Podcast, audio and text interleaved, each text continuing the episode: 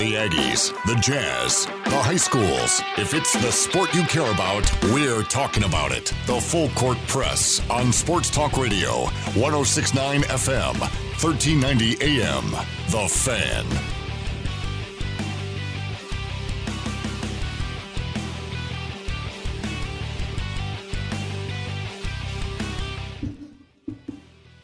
Good afternoon. What's going on, everybody? Aj is wrestling with his microphone. It's hour two of the full court press. How does it feel? Huh? How does it feel?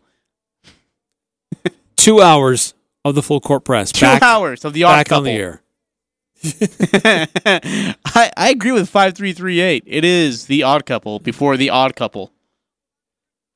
Uh, Eric, uh, good hour one. Got to talk some baseball. Got to talk some football in the uh, Pac-12. Now we dive into a little bit more college football, but then dive deeper into NBA basketball, including the Utah Jazz, where Dan Clayton at five thirty will join us from Salt City Hoops uh, and give us the uh, the impy skimpy on the Utah Jazz and their embarrassing loss versus the Thunder and their about to be crushing loss versus the Lakers. Wait, he's going to give us the what? The impy skimpy. Is that allowed on the radio? Yeah, Okay.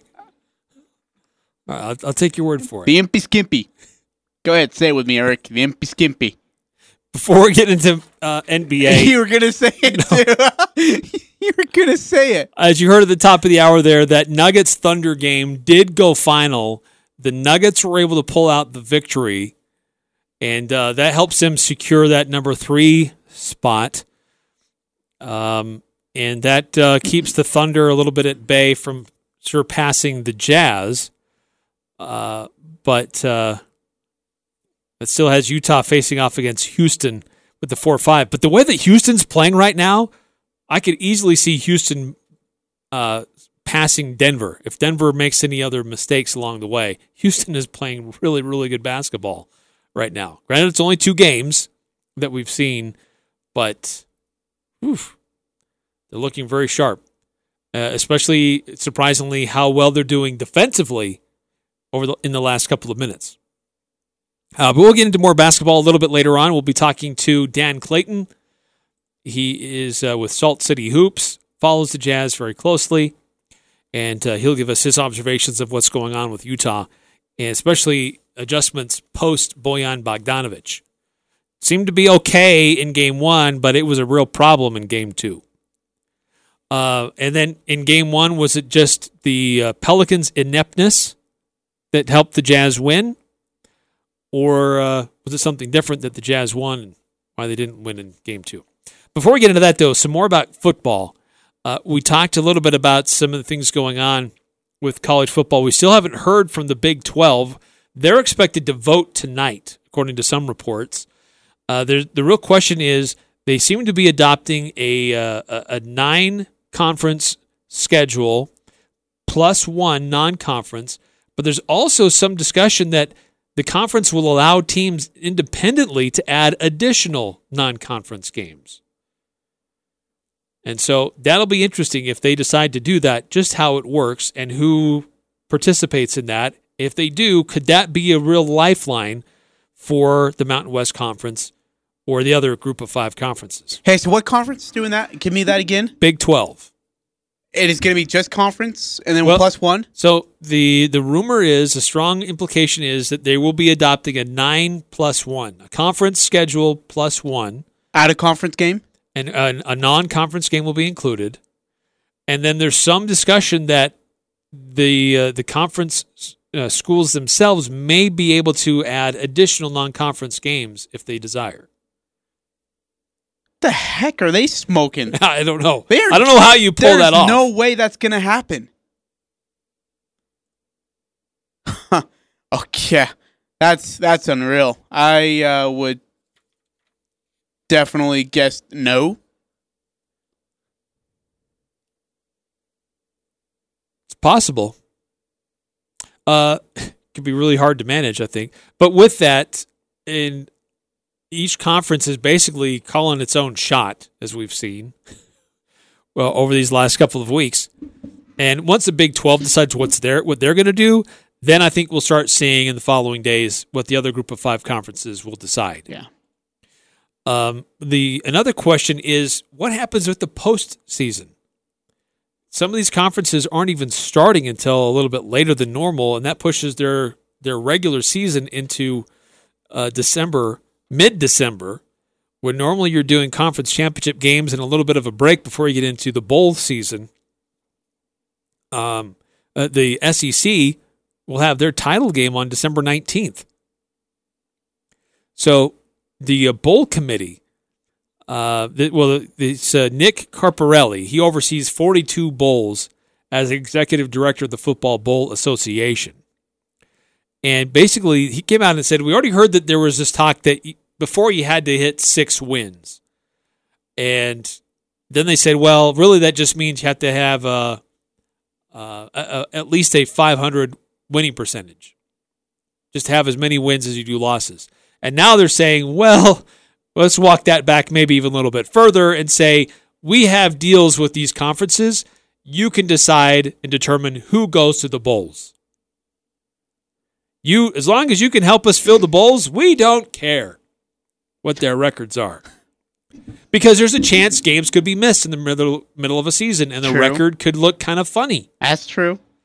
And one s- one conference may have more games than another. And anyway, uh, one thing that he did say he says final records should be really minimized, and conferences should simply fill their bowl slots based on the final standings within their conference.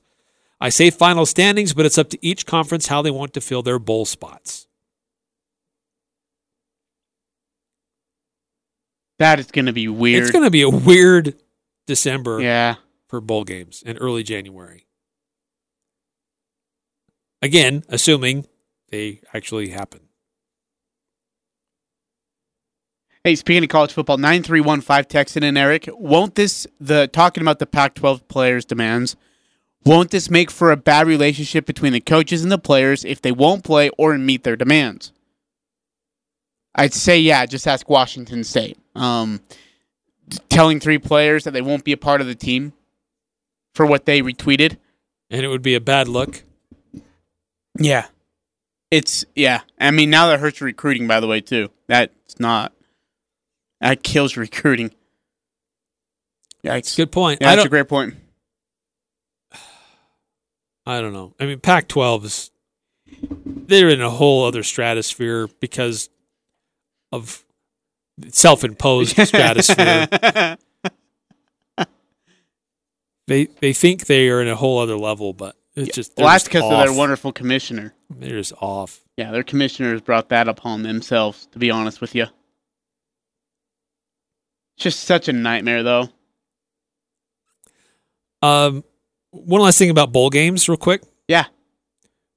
Uh, this uh, Carparelli. One last thing he says that if something happens where this whole football season ends up getting pushed even further down the road, he says that uh, we're going to be very patient and prepare to be very flexible when the time comes. Um, it says even looking at different dates, and that uh, even if it means things happen in the spring.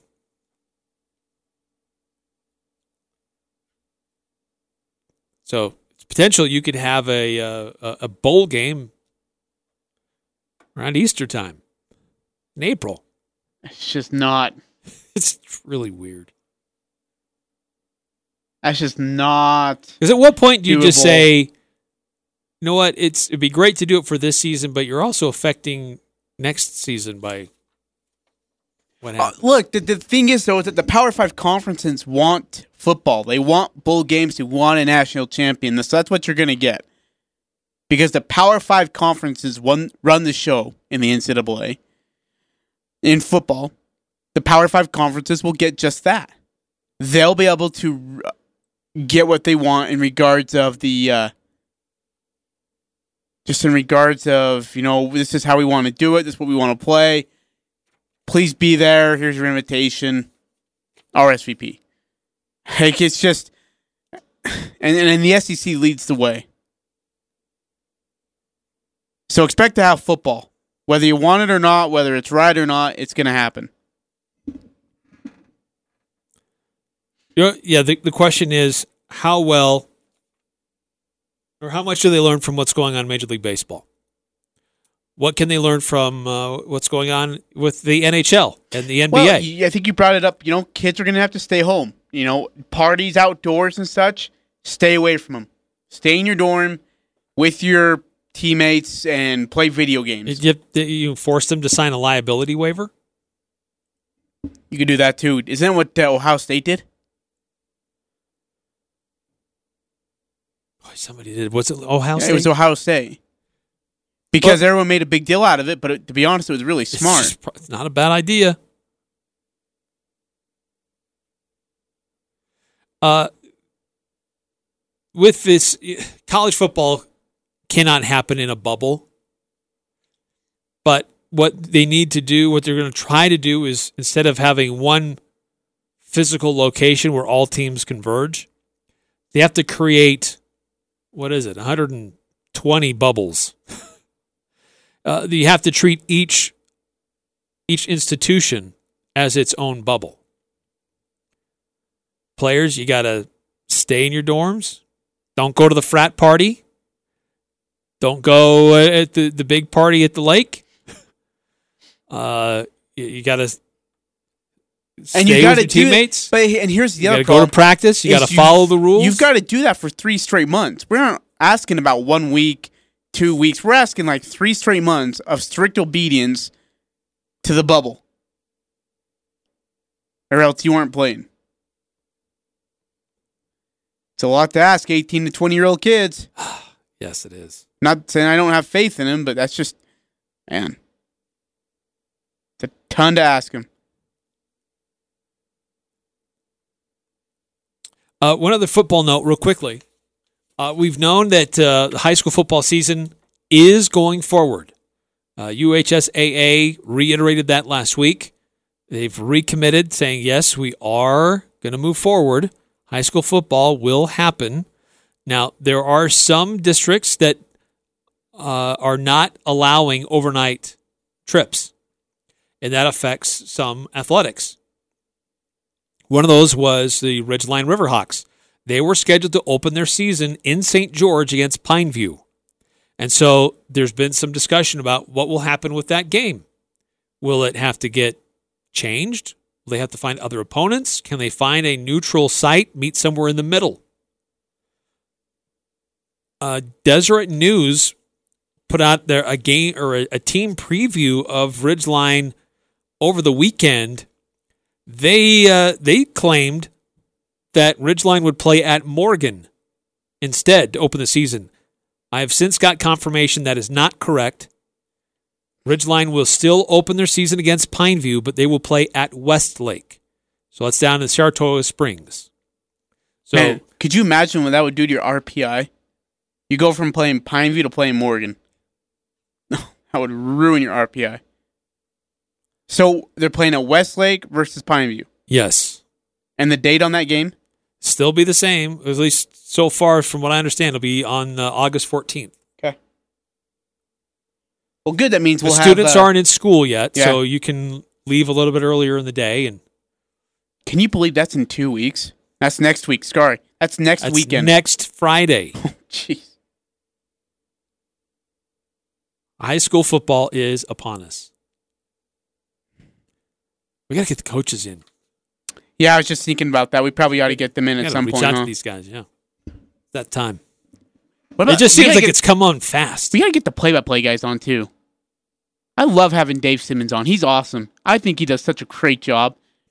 And Clint Payne's back calling Bear River again.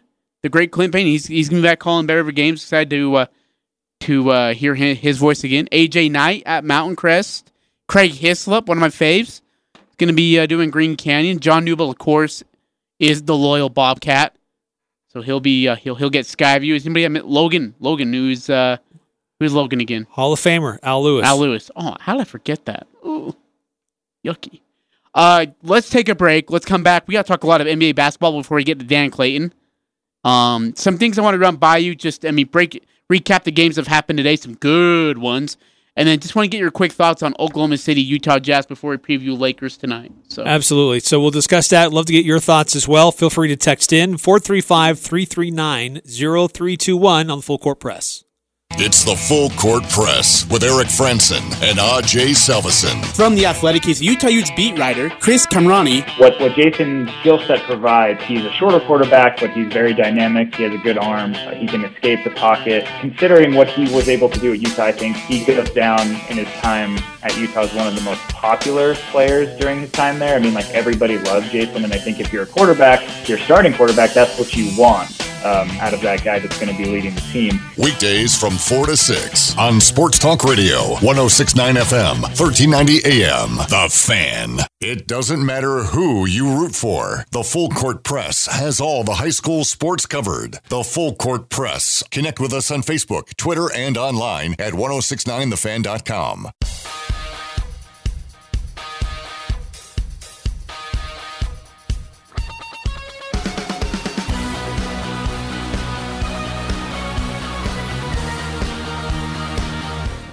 Eric Frandsen, Ajay Salvesen, Hey, thanks for tuning in. I got to give love to the color guys. That's my bad. We have great play-by-play guys, but the play-by-play guys are only better than their color guys. John Russell, really good.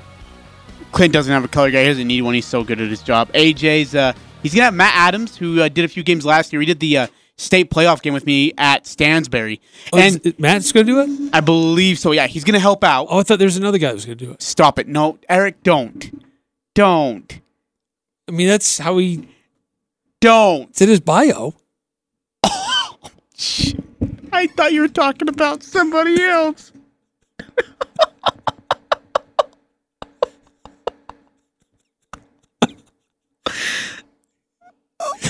Did you think I was talking about you? Yeah, sort of. I'm not, I'm not talking about you. So I know you're talking about. I got it, man. So- I'm sorry. when he came up with the last part, I found out. Um, Matt Adams does a great job. He did with me at Stansbury. It was a blast. We and by the way, because I can't count yards. Like I honestly can't. So if it's like from like the 35 to the other team's 48, I would say, "Hey Matt, just go ahead and like when you cap the play, just tell him how many yards it was because I can't count it." And so Matt would count it for me, and he'd be like, "Yeah, it was a nice 48 yard pass play right there." Uh, uh, who else? Nick Zollinger is one of my favorite people. He yells at me during pickup ball all the time because I don't get a rebound, even though I'm five foot nothing. Gets he gets mad at me, but I love Nick on the radio. He's a great guy. Uh, Al Lewis. Does Al Lewis have a color guy? Yes. Um, Josh Anderson, Ah, yes, Joshy Josh. All right, former uh, Utah State linebacker. that's awesome. That that's that's pretty cool. Yeah. So Played yeah, his high school ball in the Box Elder County. God, you're such a jerk, man. Oh God, God, that was good. Uh, Eric, uh, you know what was not good It's the Utah Jazz Oklahoma City Thunder game where the Jazz found themselves down at 27 points midway through the third, and just, I mean, they were out of this game in the first quarter. Well, yeah, early on. They really it, it was they just Oklahoma City just attacked and they were aggressive and the Jazz just looked lost. We said remember we talked about how it was going to be very contrasting styles in the game against New Orleans it would be a matchup of how would you handle larger lineups and uh, with if Zion Williamson played a full game as normal Jazz would have lost that game Oh yeah, by 13 at least. uh, Jazz were down. They had to fight their way back. They did. It was impressive that they fought their way back and got the win and held on. That was good. But against Oklahoma City, we knew it was going to be guards, a very active guard play that may give the Jazz trouble, and it sure did.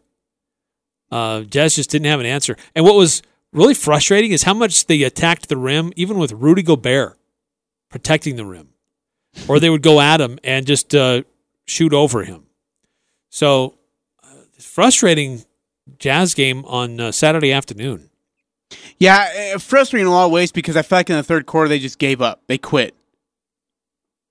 Um, and and defensively they were lazy.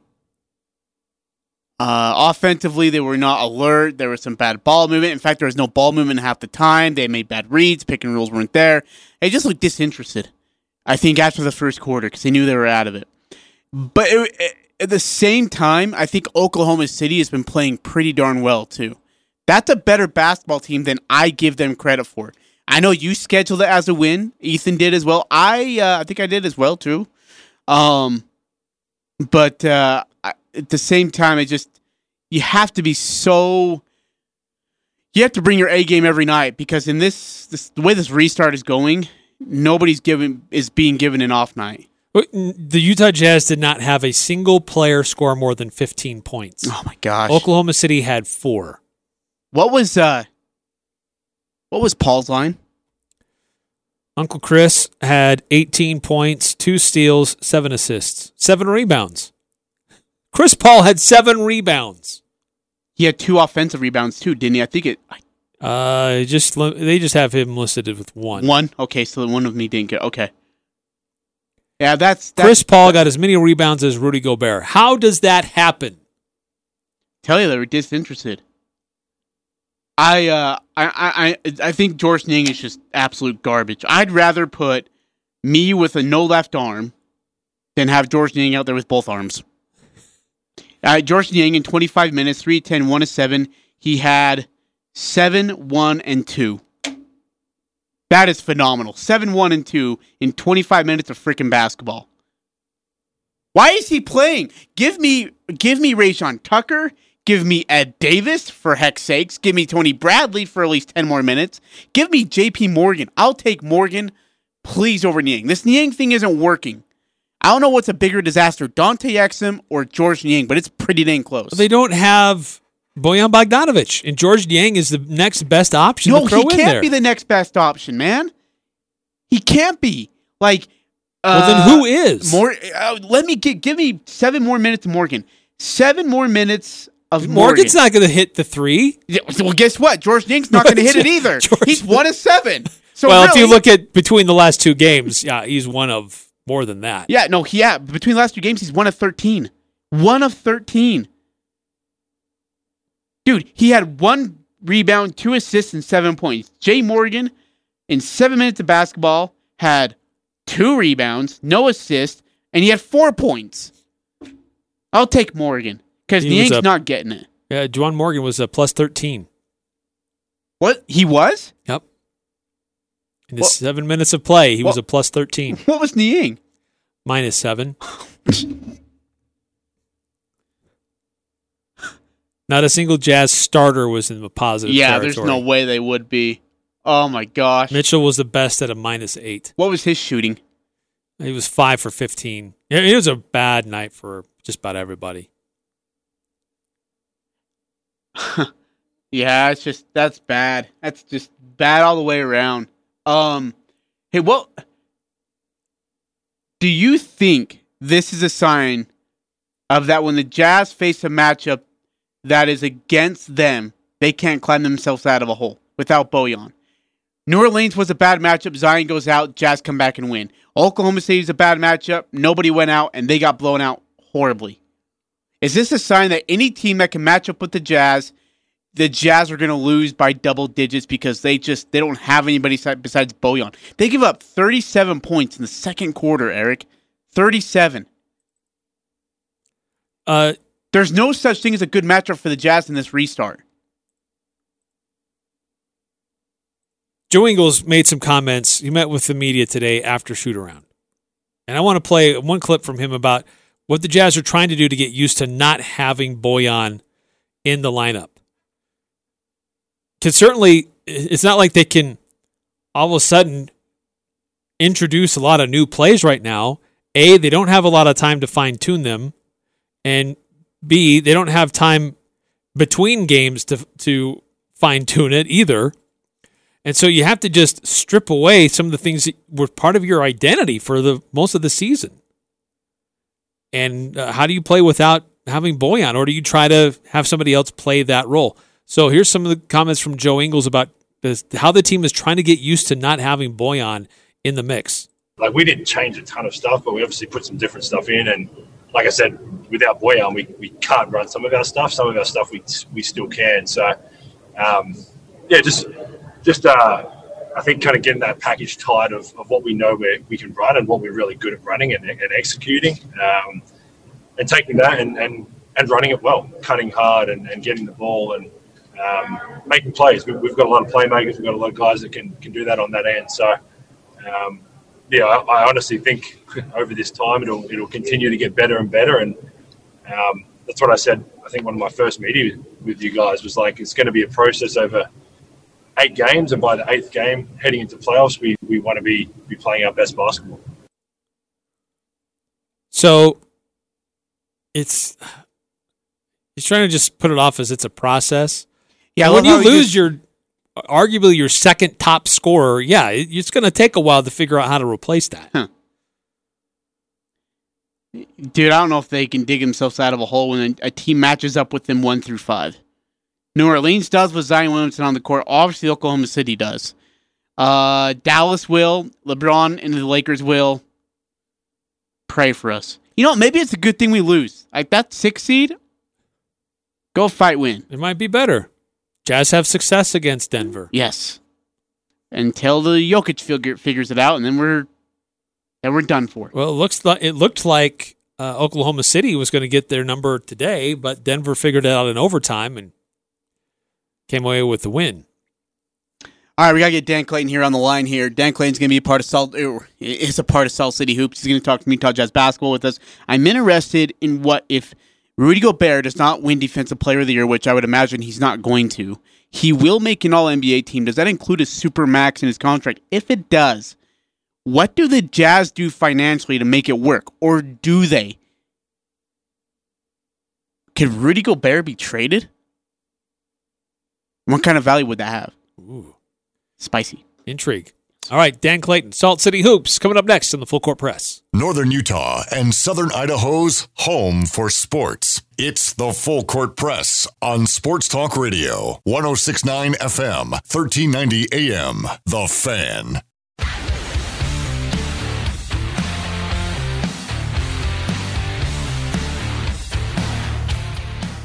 Eric Frandsen and Ajay Salvesen, 106.9 FM, 1390 AM, The Fan.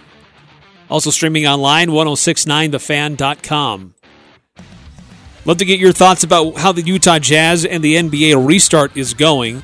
435 339 0321 if you want to text in. And to help us know a little bit more about how that's all going so far, Dan Clayton with Salt City Hoops joins us now in the full court press. Dan, it's been a little bit since we've been able to talk Dan. basketball with you. Stoke, we uh, I, I, think I was still. Oh, Dan, we're losing. Red- we're losing you there, Dan. Right, see, we got some buffering. It sounds like, like you know, bad cell connection for a second. Bad landline connection. oh, think we lost him.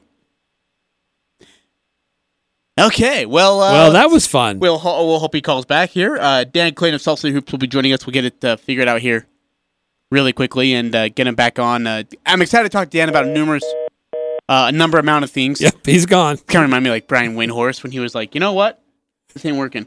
Um, so, uh, anyways, I I'm excited to talk to Dan about a number of things. Uh, that's uh I mean, one of those things is is Rudy Gobert, his contract situation, if he makes an All NBA team, where the Jazz stand against the Lakers. I mean, is this possible the Jazz could fall to a six seed? Is that a better matchup versus a Clippers team or a Denver Nuggets team? Um, so a lot of things to look forward to that in that regard. Um, and then I'm, I'm also interested just uh, the bubble situation. Uh, I know I know people want to talk about Donovan Mitchell, Rudy Gobert, and the relationship, but I feel like we've hashed that out enough. But the M- bubble situation with the NBA, these games, and I said this at the top of our show, feel like they are better than the games that we were getting before the before the bubble. Like you get like intense, uh, a little bit of uh, intensity. You, you get the whole. I mean, guys who are supposed to be six feet distancing, whatever, sitting on the bench, they're you know, climbing over the little barrier and supporting their teammates. I thought the benches were great last night between the Bucks and Rockets game. That was so much fun to watch.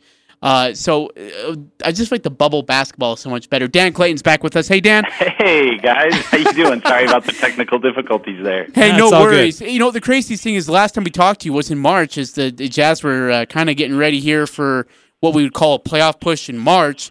Yeah. And, and now we're back playing the Oklahoma, or they got back on Saturday playing the Oklahoma City Thunder in really disappointing fashion. What did you see was the biggest differences between game one versus the Pelicans and game two versus the Thunder? I mean, all due respect to New Orleans, opponent quality had a big had a big part to do with it. Oklahoma City is just look, they're they're smart. They are um you know, every time throughout the course of the season, because I do graphics and stuff for Salt City Hoops to kind of track the Western Conference playoff race, every time Oklahoma City goes on this major tear where they win eight out of 10 or something, I always go check to see, like, okay, who's playing out of their mind and facilitating that. And what's crazy is the answer is usually nobody. Like, it's just that they've got a lot of quality guys who are smart at basketball, know how to play their roles. Chris Paul is obviously a wizard. He's 35 years old, but he's still just controlling the game at a really high level. I think if I remember correctly, I think Oklahoma City outscored the Jazz by 27 points just in Chris Paul's minutes. So, you know, I like first of all, you have to tip the hat and give Oklahoma City credit where where that's concerned. But really I think the other the other big part of the difference from Utah's end, from from Utah's perspective, is I just don't think they were playing as smart, particularly in pick and roll situations. Um, on Thursday night, the the opener, the, the, the reopener, I guess, the first game of the restart for Utah against New Orleans. I thought Donovan Mitchell was fantastic in pick and roll. He was coming off screens and just making really good reads, and you know the ball was going the right places. And then Saturday against Oklahoma City, again a better team, a team that knows how to scheme for a specific opponent.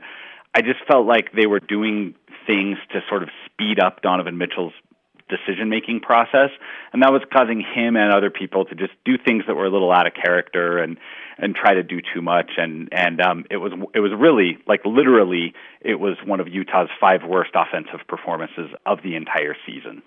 How much of it was also just the, the second game? Everybody was amped for the first game.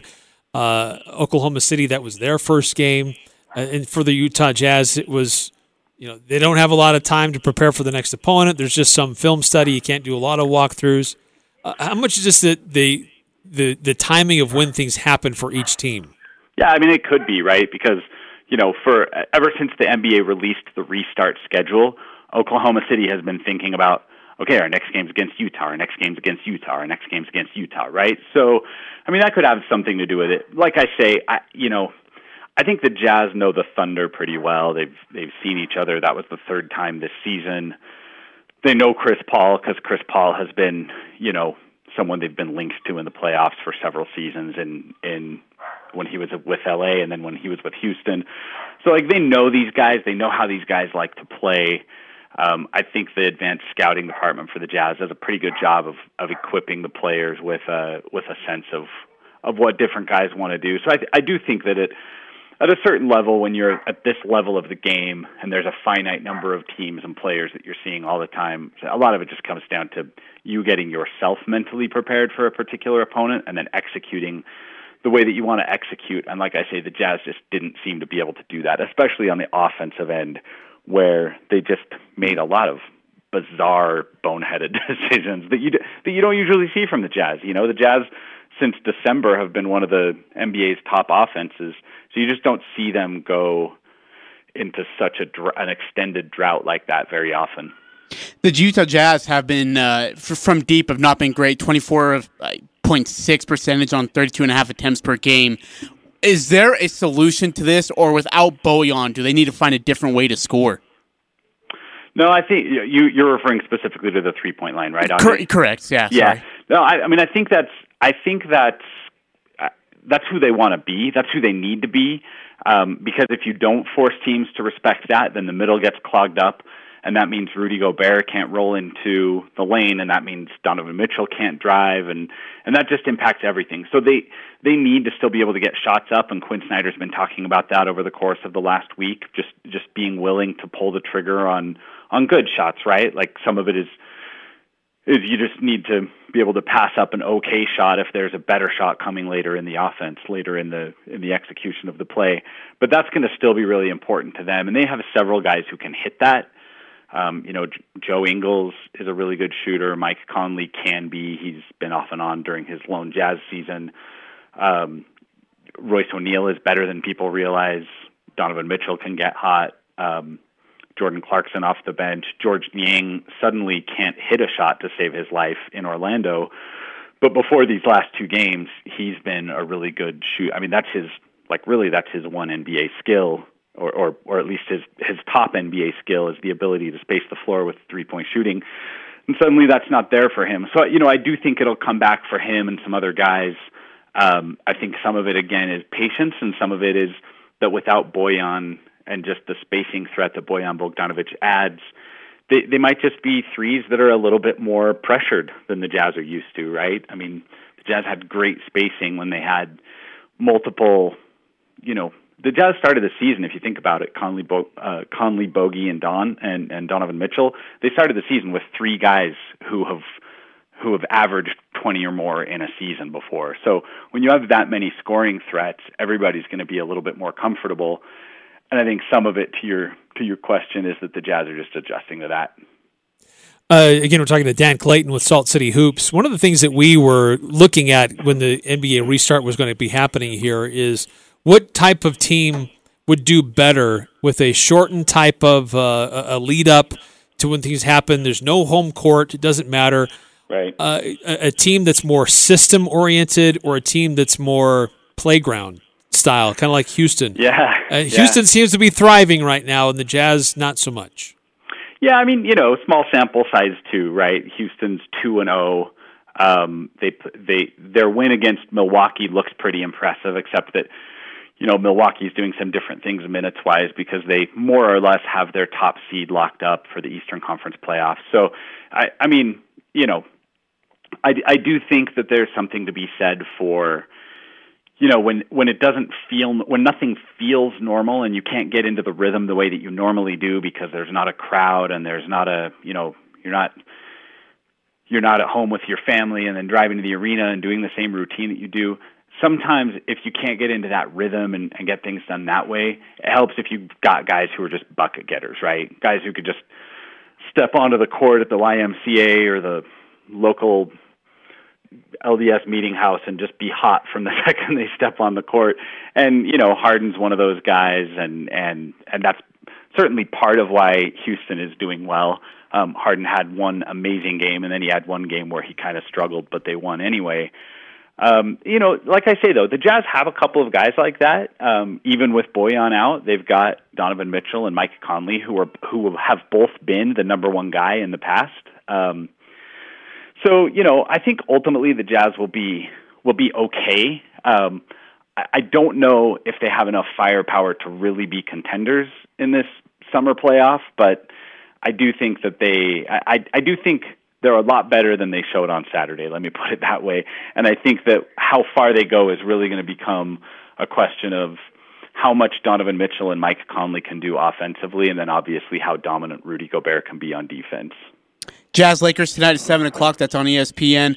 Dan, the Lakers defense has been better in the bubble than it was during their season, I guess, in average regard. Give me one number for the Utah Jazz that gives you hope that maybe the Jazz could get over the Lakers. A number, huh? Um, I mean, it's it, honestly, it's going to have to be the three point line. Mm. I hmm. think that's what it's going to have to be. So the Lakers, the Lakers and the Jazz have actually, from a roster perspective, they have the exact opposite problem right now. So the Lakers were already short on guard play, on like ball handling guards all season long. And then Rajon Rondo is hurt and he's he's going to miss 6 to 8 weeks, so, you know, most or all of the bubble environment. And then Avery Bradley opted to not participate in the bubble for, you know, health reasons, family reasons, all of that. So that leaves them really without a true point guard. LeBron James basically is their point guard, but that means LeBron James has to be the initiator of the offense. He has to get the gears turning on a lot of plays. He has to be the end point of the offense too. So it's it's just a, a big role, a, a lot for LeBron to do in you know his mid 30s. So that's kind of their issue is that they have they they just are really low on guards and particularly ball moving guards. The Jazz's problem is that they've got a lot of ball handlers, but especially with Bojan out, they just don't have a lot of rotation capable big men right? So most of their bubble minutes have been Rudy Gobert with four guards. Or, you know, if you if you call Royce O'Neale a big, then Rudy, Royce, and three guards. But that's going to be a problem when you're facing a team who can put, you know, Dwight Howard at center, Anthony Davis at power forward, a couple of high quality wings, and then LeBron as the de facto point guard. Like, how do you deal with that size when you've got you know Jordan Clarkson at six foot nothing to throw at them, or Mike Conley at six one, or you know it, it's just so size is going to be an issue for the Jazz and I really do think that the only way that they that they come away with a win tonight is if they get hot from the outside. So so that's my offensive version of of answering your question. I think they need to shoot like 40% or better from 3. And then on the defensive end, Rudy Gobert has to do a decent job of keeping LA's bigs off the rim. Oh. We'll be cheering for him. Yeah. Good luck. It's a, it's a tall task, man. It it's a tall task. If there's any, you know, if there's any silver lining, it's that like I just said about Milwaukee and their game against Houston, LA pretty much has the number one seed sewn up. Um, technically, they haven't clinched it yet, but they'll clinch it the next time they win or the Clippers lose. So, you know, sometimes the team that needs it more badly is the team that wins in these in these down the stretch games. So maybe the Lakers will put their feet up at some point, and and um, you know the Jazz will be hungry because they're in a real dogfight for the three through six seeds in the West, which you know those four teams. It, it's currently Denver, Houston, OKC, and Utah. Those four teams are just really going to be fighting it out until the very, very end of these seeding games. Okay, I wanted to talk about seeding with you. Without home court meaning anything, uh, it doesn't really matter uh, so much about where you're seated. Is it better for the Jazz to maybe say we're going to play for matchups and we're okay with being a six seed, or do they want to still try to compete for that four, hold on to the four, or maybe even knock off Denver for the three? You know, it's a fascinating question um, this year in particular because, like, if you're if you're the fourth seed, you're like, okay, congratulations. Technically, we're an overseed. Technically, we're a home court team, but we're not really, right? Like, because if if you're that team, you still have to you still have to play in a gym in Orlando. It's not like you're flying back to your own gym to play that game. And then your reward for being the fourth seed as opposed to being the sixth seed is that you get the Lakers in the second round, right? So I do think that there's an argument to be made for this year, the six being a better playoff spot than the four, right?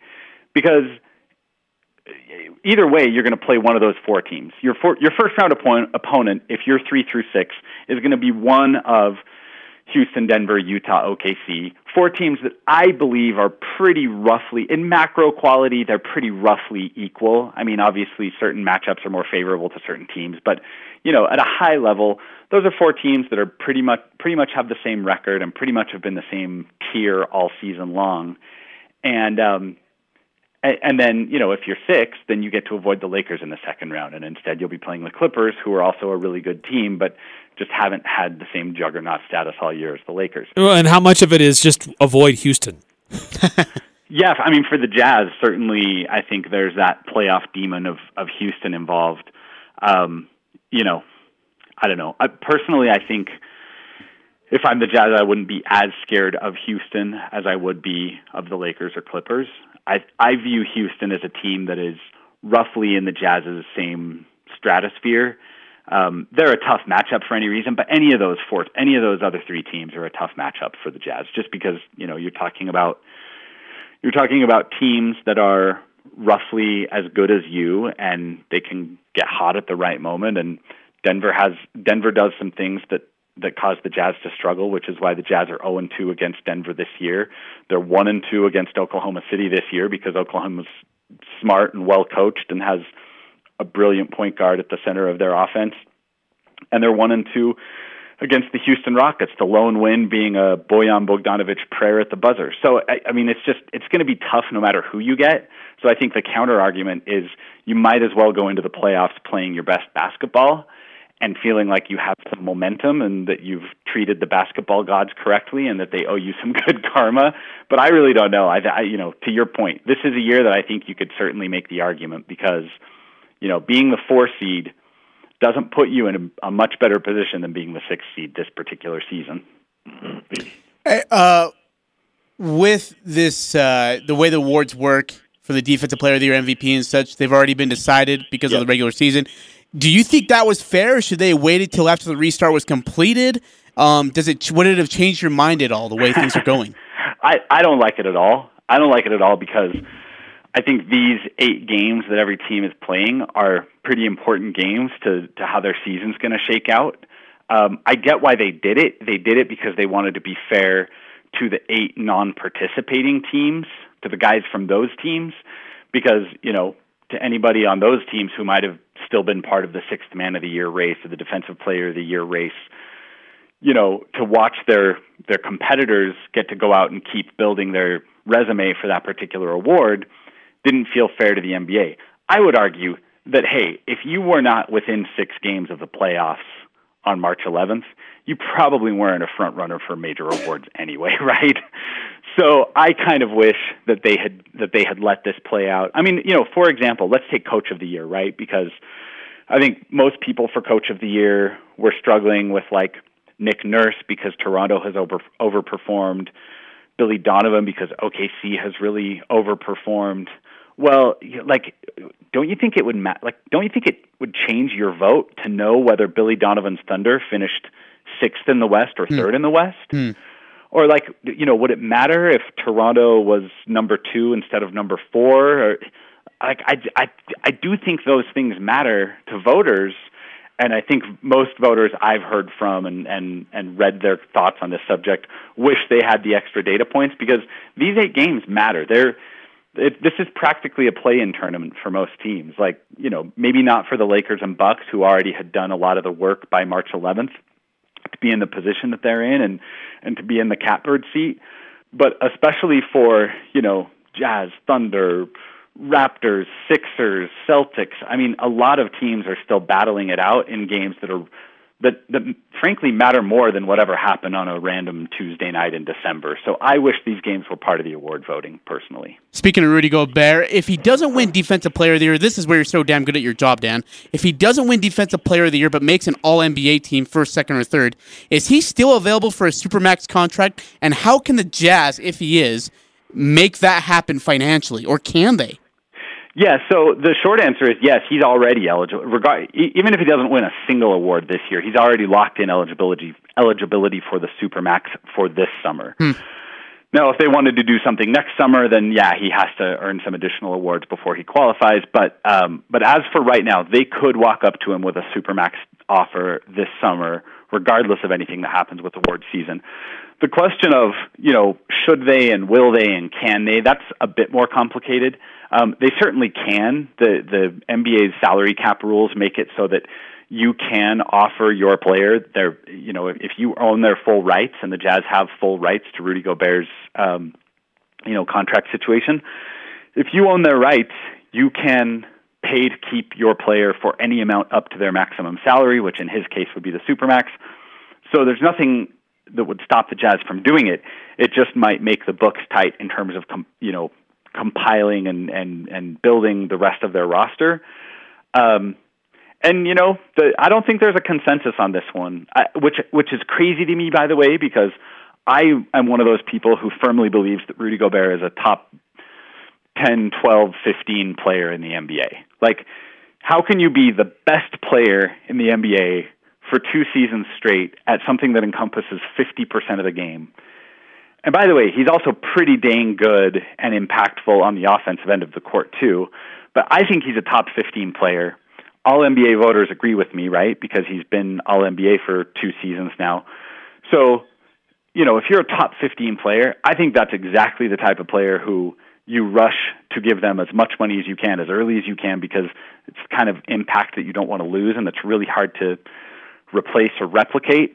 But I've heard a really mixed set of signals coming from the punditry on this one. I think mm. there are a lot of people who feel like locking up a defensive star is not quite the same as locking up an offensive star, and that if the Jazz did that, they'd be really hamstrung and in a and in a rough situation. Although again, the rules allow them to extend Donovan Mitchell, retain Rudy Gobert, and, and keep building their roster. Just doing so might become really costly for a small market team. Dan, always great stuff. Uh, appreciate the insights. Uh, we'll see how the Jazz do against the Lakers tonight and continue to keep an eye on how they do in the bubble. And we'll try to catch up with you again as they continue to play down in Orlando. Great. Yeah, let's do it. All right. Thanks, thanks Dan. Dan. Thanks, fellas. Dan Clayton with Salt City Hoops. So good. Always great insight about the Utah Jazz. Quick break, and we'll come back with some final thoughts. The Full Court Press. Connect with us on Facebook, Twitter, and online at 1069thefan.com.